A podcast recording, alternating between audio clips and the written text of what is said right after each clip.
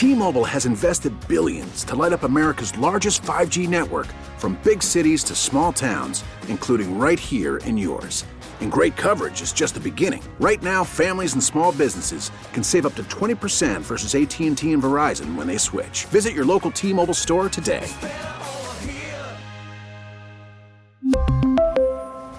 Plan savings with 3 lines of T-Mobile Essentials versus comparable available plans. Plan features and taxes and fees may vary. We get it. Attention spans just aren't what they used to be. Heads in social media and eyes on Netflix. But what do people do with their ears?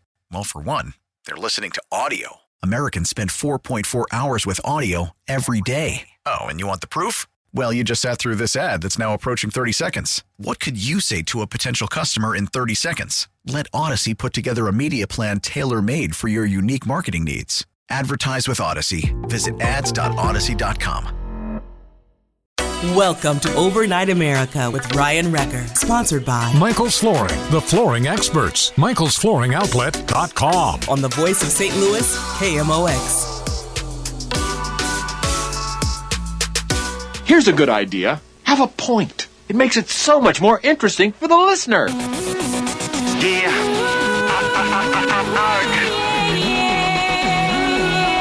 Oh, oh, I forgot this was on.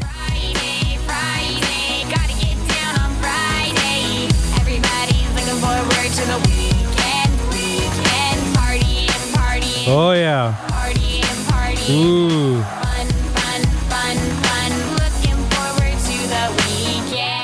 Yeah, you know, I'm looking forward to the weekend, but I was not looking forward to listening to Rebecca Black. You know, for some reason Ryan loves this, and I, I, I still don't know why. And when Ryan and I were texting about the show, I said, "Do we have to do Rebecca Black?" And he said, "Oh yeah." So, this is for you, Ryan. Um, this is your choice, not mine. But you know, welcome to the weekend. Uh, at least if you're on the East Coast, it's uh, a little after 11 o'clock here in St. Louis. Hope you will be starting your weekend in a better mood than I feel after listening to Rebecca Black. I'll believe it at that. Thanks for staying up late with us, Brad Young, sitting in for Ryan Wrecker. And, uh, you know, in the last hour, we were talking about uh, these efforts for the FDA to, uh, to, to reduce the amount of nicotine in cigarettes that will probably have the result of making people smoke more cigarettes, and which to me is extremely counterintuitive. Uh, but uh, but on that issue, we also talked a little bit about marijuana and how much Illinois is making on their legalization of marijuana. But I thought it was funny that this week on Tuesday of this week was 420 day, and of course, if you you probably know, if you don't, Google it. But 420 is the is the uh, international symbol for weed. And so uh, on 420 day, I thought it was funny that Senate Majority Leader Chuck Schumer gets up in the Senate and he talks about trying to legalize marijuana. Now, I think there's good arguments for legalizing marijuana. I'm not going to get into those again, and there's there's arguments against it. But what I wanted to look at is the optics. Because if you are if you are a person that likes to smoke weed, do you really want to have Chuck Schumer's picture come to mind when you think about legalizing marijuana? No, you don't. You don't want you don't want Chuck Schumer's picture in your mind. That's going to ruin the entire experience of seeing Chuck Schumer's uh, talking to you about smoking pot. It just seems funny to me that Schumer is advocating it. I mean, it, if it seems like if you want marijuana to be legalized, you want someone cool. You want Tom Cruise to be advocating legalizing marijuana. You know, you want you want uh, uh, uh, McConaughey out there advocating for the legalization of marijuana. Maybe even Woody Harrelson, for goodness sakes, but not Chuck Schumer. You don't want him. You don't want him as the face of the movement to legalize marijuana because that's going to scare people away. Uh, I just I just can't imagine that that the the uh, rebels and the revolutionaries of the 1960s who really thought they were doing something uh, when they were buying marijuana on the street, they don't want Chuck Schumer advocating it. That would ruin the experience. So that's the part that I found funny, and but also it brings to mind that at least from my perspective, understanding federalism as I do, the idea of the balance between state governments and, and federal governments, I don't think the federal government should even be involved with this. I mean, right now, some states are legalizing it, others won't. That's really the way it should be. I mean, if, if Colorado wants to legalize marijuana, they should be have the right to do that. If Missouri says we don't want to legalize it, then Missouri should have the right to do that. We really don't need Washington stepping in and saying and making a decision about this one way or the other. So to me, it just looked like pandering. It looked like Chuck Schumer was pandering uh, to get the young people vote by coming out there and saying, uh, you know, uh, making comments about legalizing marijuana. I'm really surprised he didn't try to act more cool. You know, wear sunglasses, um, maybe you know, wear really, really dark sunglasses so you couldn't see his eyes, or talk about eating brownies or something that would really have made him just look ridiculous. Chuck Schumer. So uh, I just thought that was that was funny. Not that it had necessarily any legal implications on anything, but on this same kind of a topic, on what we used to call, you know, uh, uh, morality legislation, whether it's cigarettes, whether it's drug use, and prostitution is always in that same category. And just uh, yesterday, um, the city of Manhattan has announced that it will drop charges for prostitution and unlicensed massage parlors.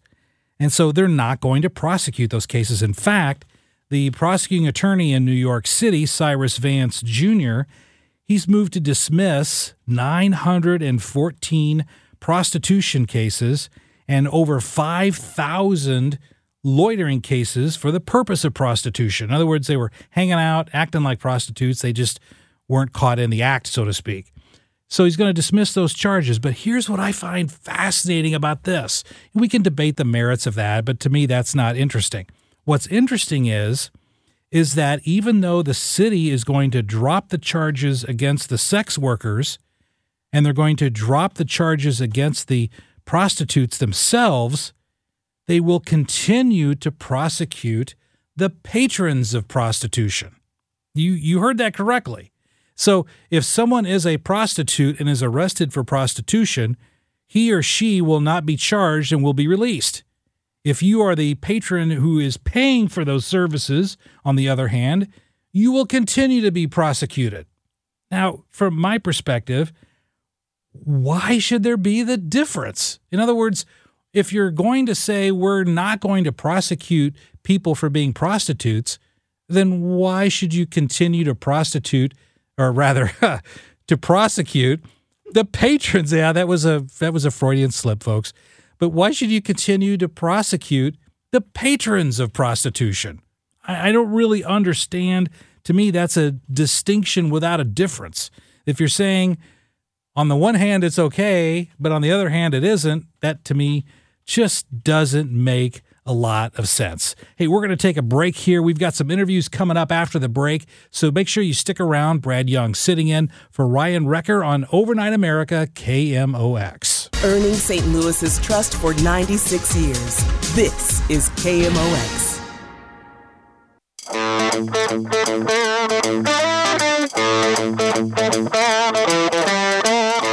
Welcome back to Overnight America. Brad Young sitting in for the vacationing Ryan Wrecker. Ryan should be back on either Sunday or Monday night. Uh, but in the meantime, I get to sit in the big chair here on Overnight America. Hey, with all the discussions this week about the Derek Chauvin conviction, you know, most of the questions that I've received have been focused really on how and why intent makes a difference with murder charges you know, because he, he was convicted on three different charges and there were different levels of intent and even the manslaughter charge that he was convicted on doesn't require any intent at all so i wanted to talk not about the derek chauvin case but but about how that applies to criminal charges right here in the state of Missouri. So, joining us this evening is criminal defense attorney Neil Bruntrager. Hey, thanks for joining us on KMOX.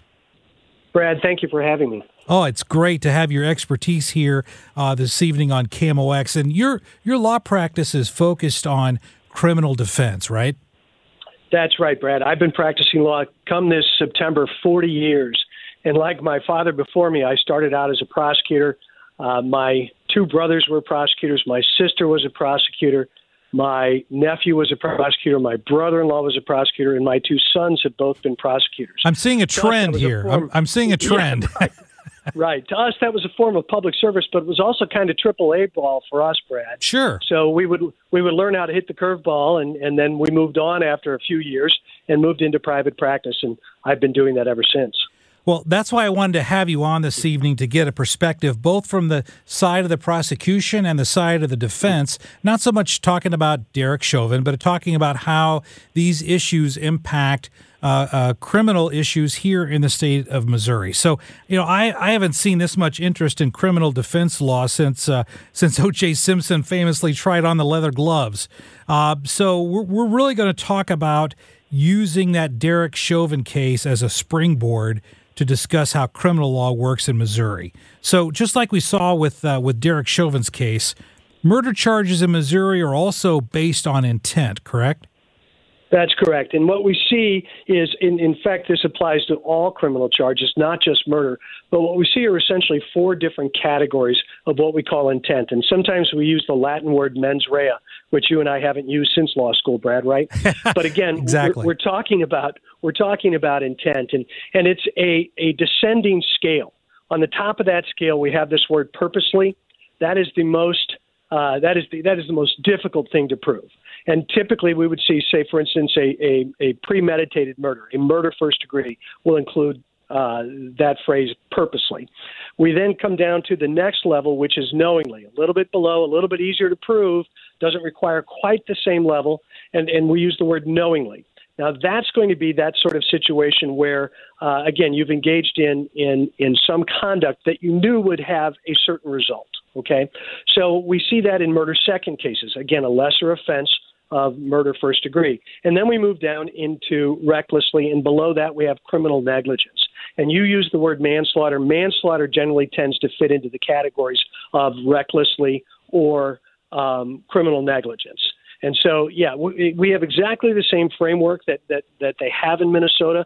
We have this thing called the Model Penal uh, Code, which applies to all states but uh, but Louisiana. And uh, you know, again, what what we've tried to do is make this uniform across the United States. But it's the same thing here as we saw in Minnesota in terms of those those categories. Well, when you talk about intent, it se- seems like judging another person's intent could be extremely challenging from the perspective of a jury or a judge. So, so how difficult is it, Neil, for Missouri prosecutors to prove intent in Missouri criminal cases, and, and how do they even develop evidence to demonstrate intent? How does that work? So there's there's two ways you prove it. One is by what we call direct evidence, and that would be something like a confession or, or an admission, where someone says clearly, "I did this and I intended to do it." All right, that's that's simple. That's direct evidence. The other is what we call circumstantial evidence, and in most cases, what we're dealing with is circumstantial evidence, and that is evidence from which we can infer certain conclusions.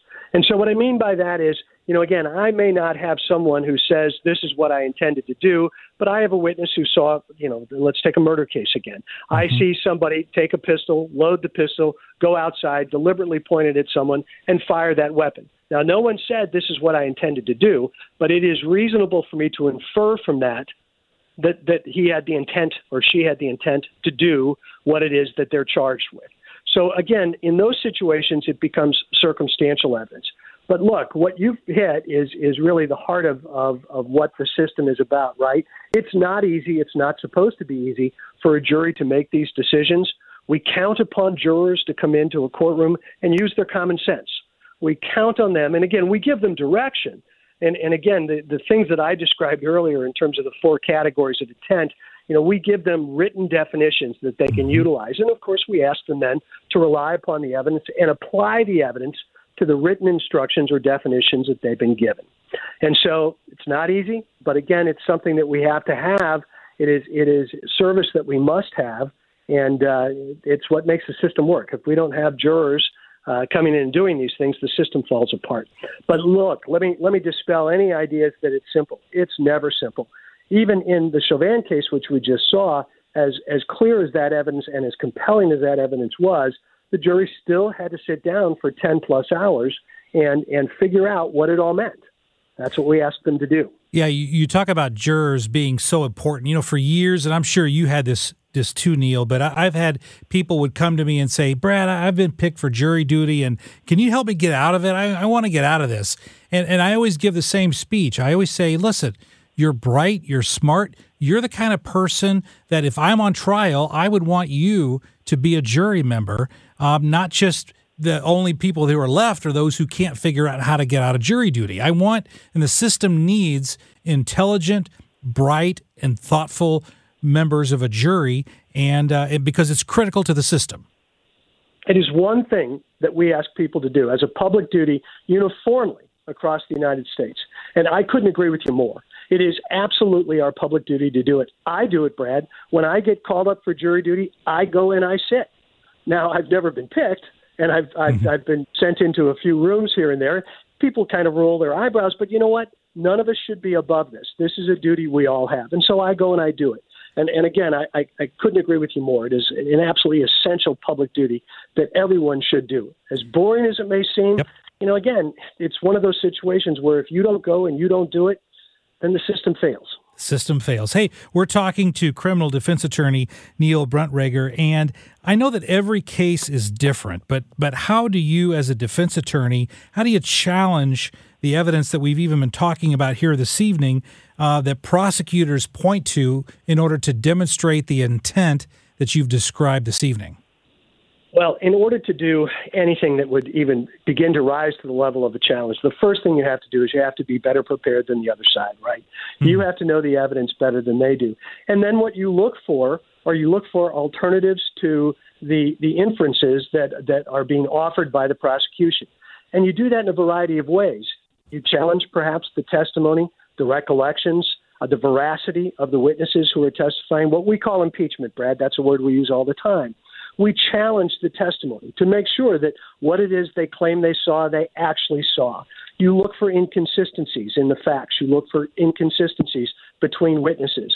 You know, you do those things that, that would basically dissect the prosecution's evidence and, and try and reconstruct it for a jury in, in a way that, uh, that, that explains what happened in, in, in a manner that is acceptable to them. And sometimes sometimes you don't necessarily attack what they're claiming happened, you simply provide another explanation for why it happens. So something for instance like self-defense. Self-defense is a situation where you're not denying that, you know, for instance, you use deadly force or that, that you may have killed someone. But you're saying, look, I did it for a purpose, and here was the purpose, and I think that that was justifiable. So again, you look for anything, you look for everything. You have to make sure that that the person that you're representing is going to get that fair trial. Hey, we're, so, we're, we're talking to criminal defense attorney Neil Bruntrager. Hey, Neil, can you stick through the break because this is a fascinating discussion. I've got some more questions for you. If you can spare just a few more minutes, I'd like to carry this conversation uh, through this break. Is that okay?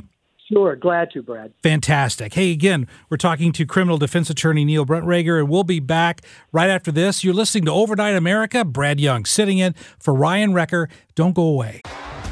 T Mobile has invested billions to light up America's largest 5G network from big cities to small towns, including right here in yours.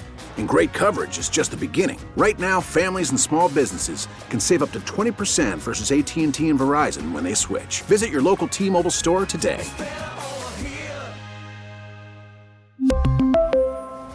Plan savings with 3 lines of T-Mobile Essentials versus comparable available plans. Plan features and taxes and fees may vary. After the end of a good fight, you deserve an ice-cold reward. Modelo is the mark of a fighter you've earned this rich golden lager with a crisp, refreshing taste. Because you know the bigger the fight, the better the reward. You put in the hours, the energy, the tough labor. You are a fighter, and Modelo is your reward. Modelo, the mark of a fighter. Drink responsibly. Beer imported by Crown Port Chicago, Illinois. Baseball is in full swing. NBA playoffs are heating up, and your NFL team is gearing up for training camp. Listen to the latest on the teams you love here on the Audacy app. The biggest sports radio stations in the country, providing unrivaled local coverage of their teams, all in one place. Exclusive interviews with players, coaches, and team executives, streaming live and always available on demand. Stay in the know with your favorite teams right here on the Audacy app. Get the inside story on what's happening with your St. Louis Cardinals this season directly from the Redbirds manager. It's the Mike Shildt Show, Sunday mornings at 10:15, sponsored by Bath Fitter on your voice of the St. Louis Cardinals, KMOX. Welcome back to Overnight America. Brad Young sitting in for Ryan Wrecker. And with all of the discussion of the Derek Chauvin case this week, I wanted to talk about just kind of a, a 101 course on how criminal law works here in Missouri. And there's no one better than criminal defense attorney Neil Bruntrager. Hey, thanks for uh, hanging with us through the break, Neil. My pleasure. You know, we saw in the Derek Chauvin case that the that the prosecutors added the manslaughter charge kind of at the last moment. It was gone, then it came back. But in addition to the other murder charges, and I guess my question from a tactical perspective do prosecutors sometimes add manslaughter charges when there's the, at least the potential issue with proving uh, a higher level of intent? Yes, and, and that is common practice all over, and really in all types of offenses, not just murder. But actually, the Missouri Supreme Court has made that pretty easy because now in a murder case, it is it is routine for the courts to do what we call instruct on all of the lesser and included offenses. So if I've got if I'm starting with the murder first, I'm also going to see an instruction on murder second and manslaughter and involuntary manslaughter in Missouri. So again, that that's a common practice, but the, the reason that people do this in other kinds of cases where there's not necessarily a mandatory uh, instruct down is because you, you never know. You know, again, it, jurors may have a problem with whatever it is you're trying to prove the intent was. And if you give them only one choice, mm-hmm. if it's just black and white as to that one offense, they may say, well, you didn't prove this. So if it had a premeditation aspect, for instance, and you know what? I just I don't feel like it was premeditation. It may have been spur of the moment. It may have been heat of passion, but it wasn't premeditation. If you give them only that one choice, uh, they may they may say no, it wasn't mm-hmm. that. So, so, again, you bank against it. You yeah. So tactically, and you instruct down. Right. So tactically, they're they're they're if they didn't add those charges, the prosecutor runs the risk of a complete acquittal. He does, and that's and again, that's an interesting question that they face. Now, what really is the interesting part of this, and a lot of people don't think about this, Brad, is that that is often more of a problem for defense counsel than it is for a prosecutor. Why is that? Because I may, well, I may feel like I've presented a wonderful defense to the greater charge, but I've got exposure on the lesser charge. Now, do I then ask for the lesser offenses? And again, it's a real problem. Now, you know, mm-hmm. again, you're taking a risk, and that risk is not with the lawyer, that risk is with the person you represent. So, of course, you never make those decisions without involving your client and letting them tell you what to do. But it often is a real tactical question for the lawyer. And that's one of those three o'clock in the morning questions. Hmm. do I submit the lesser ones, you know, or do I just go with what they've charged with the idea that if they've only faced that, I might be able to beat that one? Yeah, fascinating. The stuff that wakes you up in the middle of the night. Uh, you know, there's another unique aspect of the of the Derek Chauvin case, and that was the the clear and convincing video evidence, really that just showed the act in question. So whether we're talking about the the prevalence of cell phones or even the the presence of security cameras, from your perspective, Neil, how is technology changing the nature of criminal defense law? It's changed it completely. And and they are. They're ubiquitous. Whether it is a camera, whether it is a security camera or a phone, whatever it might be, they are everywhere, Brad, and you just have to expect that the video is going to show up. At some point there will be a video. And what's interesting is the jurors now expect videos. So there is there is an opportunity there in those instances uh, as as as defense counsel, there is an opportunity to suggest that there is perhaps incomplete evidence if we haven't seen the video. Mm-hmm. Juries watch a lot of television. People come in with expectations. You know, it's it's the CSI ex- expectation, right? Where I, I've seen that. You know, we're always going to have DNA, right? We're always going to have fingerprints, right? We're always going to have have cell phone video, right? Well, the answer is wrong. We don't always have those things, okay? But jurors expect them. So, as counsel, one way or another, you better be prepared to either explain what it what the video actually is, or why you don't have it, or why you don't have fingerprints, or whatever it might be. So again, it's it, technology has changed dramatically, and that has changed the expectations of our juries. Hmm. We're talking to criminal defense attorney Neil Bruntrager. And another question that, that have, has been asked of me a lot lately, and you probably get this question as well all the time, probably at parties. But how can you, and this is the question as it's phrased, how can you defend someone who is obviously guilty? That's the question I get all the time. But Neil, from your perspective, why is it so important to make sure that, that the government upholds its burden of proof to proof beyond a reasonable doubt? Well, Brad, it, the, the answer to that question is it's really easy to represent somebody who's guilty. The hard person to represent is the person who's innocent. All right. And again, I always start with that. And then I always move to what is really the point here is that, look, who gets to decide that? If somebody mm-hmm. says to me, How do you represent this guilty person? They don't get to decide. The only person, the only people that get to decide these questions are juries or a judge if you've waived a jury. So no one is guilty until somebody has signed a verdict form that says you are guilty. Until that happens, the Constitution says unequivocally that an accused person enjoys the presumption of innocence. It is the bedrock, it is the pillar mm-hmm. of our legal system. If you don't understand that, then you don't understand the system at all. So again, it's it's that presumption. It is the right that we have that that then compels the state to prove mm-hmm. that you are guilty beyond a reasonable doubt. But that presumption means everything. So again, people who say, "How do you represent a guilty person?" Well, who gets to call that? Exactly. You know, again, and I, I, I, I get right back on them when, when that happens and, and say, do you get to make that decision? And if that's the case, why do I need a justice system? If we can decide independently of the courts, then why do I need a justice system? So again, it, it, it, it's everything, Brad. And if people don't understand that, then they need to go back to Civics 101. Exactly. And and uh, I'm reminded of how people love to quote and people love to say this to me and they've probably said it to you too when they quote the Shakespeare line from Henry VI where the the criminal in that particular Shakespeare play Dick the Butcher uh, he says let's kill all the lawyers.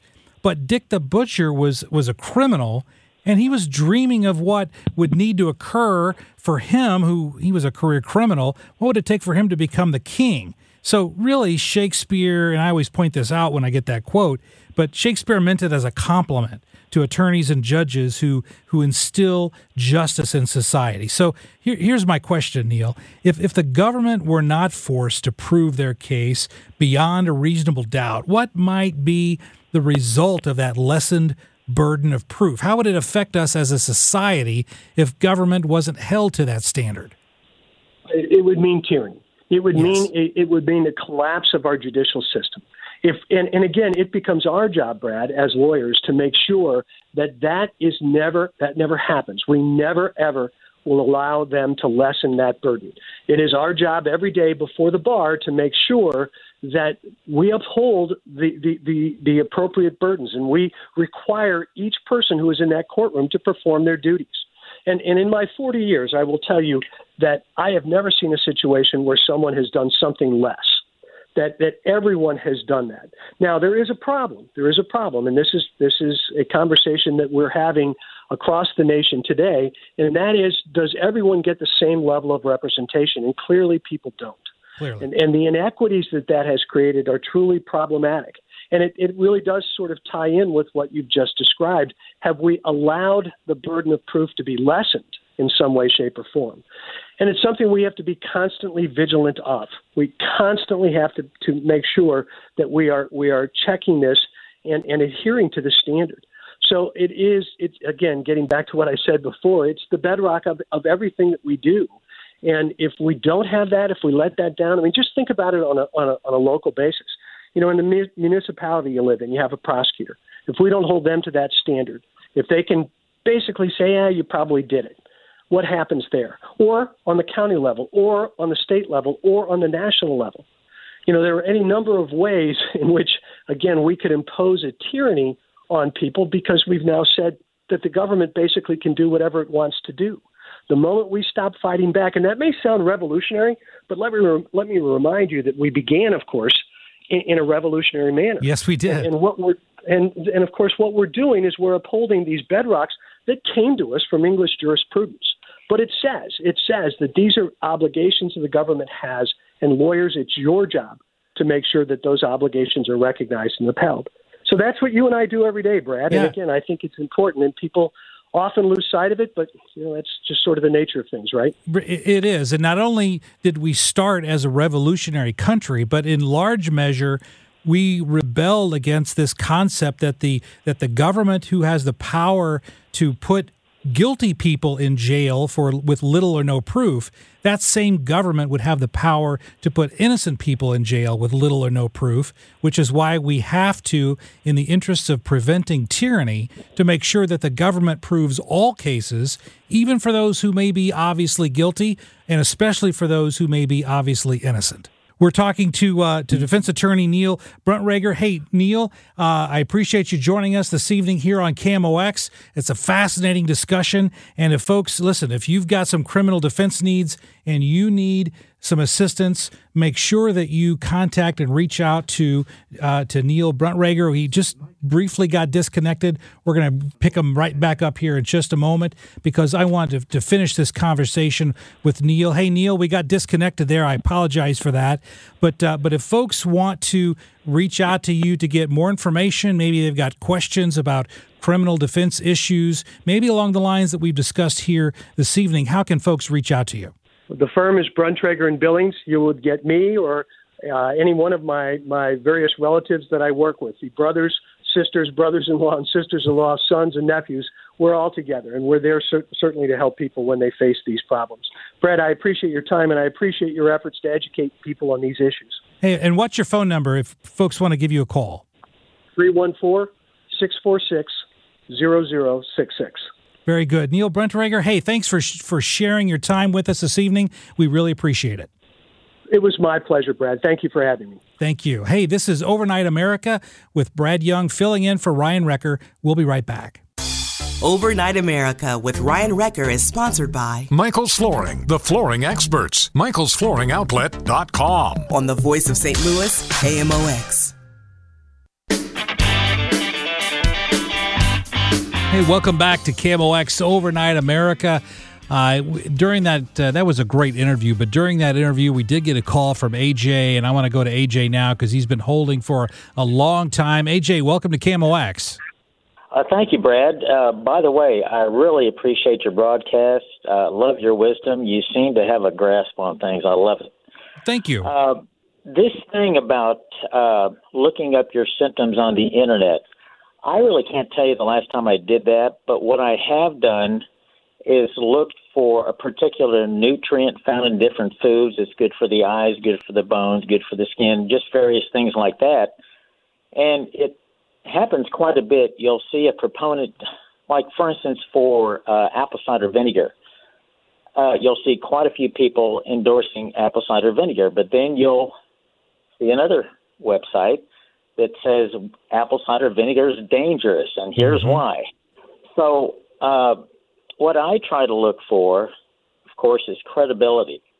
Uh, I try to look for objectivity versus subjectivity, and I try to look for uh, the motive uh, Exactly. behind what this person is uh, proposing, or uh, the interests of the advocator. So, uh, we do this on an everyday basis with each other, just interacting. But I'm curious, in the privacy uh, confines of your privacy, as you're on the internet looking for things, is there a particular uh, standard that you go by personally that Well, that uh, could help us out here? I'll tell you, in my law practice, I, I deal, I'm representing companies uh, in employment law and workers' compensation claims. So I represent employers. That's my day job.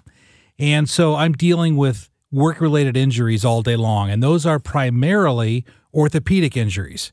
So whenever I'm looking at websites and, and Googling injuries and looking at the standard of care and how they're treated so I can depose doctors or determine uh, how long it's going to take to recover from a certain type of an injury. I primarily look for websites that are in, in academia, where it's a, it's the, some medical school that's publishing an online journal. I look at online journals that are journals published by medical societies like the AMA, like the uh, Journal for Orthopedic Surgery. Like there's a ton of those types of associations that publish articles, newsletters, and uh, publications. So I primarily go with medical schools, uh, education facilities, and medical journals. Uh, because what I find is if I look at and I see, for example, a chiropractor saying this or that, and if you come to my chiropractic center, I'll you know cure Ebola with vitamin D. I mean, at that point, I know they're selling something, so I, that's not a credible source for me. So that's why I try to steer towards those particular websites. How about you, AJ? What I mean, do you have a? Uh, you you gave some ideas about seeing if someone had a uh, uh, what what is their interest and motivation? Does that work well for you? It, it does. Uh, it's obvious we're all selling something, but uh, like you said, are there facts? Uh, are they reputable? Is there experience there that uh, is proven? And uh, I, uh, I'm seeing a little dip, different perspective here as you're explaining these things to me. Uh, it's an everyday thing that we deal with in life, and uh, I try to look for uh, something that just speaks to the heart sometimes versus the mind. Of course, you you need to use a good balance between the two, but. Um, uh, well, we have we have rough. to use AJ. What I call is discernment. You know, you have to be discerning about information that is quality information as opposed to information that might be quackery. And sometimes that's tough to make that discernment, uh, but you have to do that. Hey, we're coming up here at the end of the show, so I'm going to have to let you go, AJ. But thanks for calling in. I really appreciate your call. My pleasure. Thank you, Brad. Thank you. Great call. Thank you, AJ. Thanks for holding. I know you had to hold a while. Uh, we had a great time tonight. Make sure that you uh, stick around. Coming up in the next two hours, we'll be uh, having the replay show of earlier this evening. We've got some more interviews with, uh, I believe we'll be hearing uh, from uh, cardiologist Dr. Dr. Farah and she's going to be talking about this very subject of Googling your symptoms and what are the potential downsides of Googling your symptoms, whether it's beneficial from her perspective as a cardiologist. So stick around. Uh, Ryan Wrecker should be back here in the saddle next week on Overnight America, KMOX. If things were only like they used to be, we'd be lying We really need new phones. T-Mobile will cover the cost of four amazing new iPhone 15s, and each line is only $25 a month. New iPhone 15s? Only at T-Mobile get four iPhone 15s on us and four lines for 25 bucks per line per month with eligible trade-in when you switch. Minimum of four lines for $25 per line per month with auto pay discount using debit or bank account. $5 more per line without auto pay, plus taxes and fees. Phone fee at 24 monthly bill credits for all well qualified customers. Contact us before canceling account to continue bill credits or credit stop and balance on required finance agreement due. $35 per line connection charge apply. Ctmobile.com. Oh, oh, oh, O'Reilly! Protect your vehicle's engine with a full synthetic oil change and save with Mobil 1 at O'Reilly Auto Parts. Purchase five quarts of Mobil 1 full synthetic motor oil and receive a $10 O'Reilly gift card after rebate. See store for details. With your Mobil 1 purchase, you'll also receive two times points during O'Rewards Bonus Points Month at O'Reilly Auto Parts. Oh, oh, oh, O'Reilly! Auto Parts.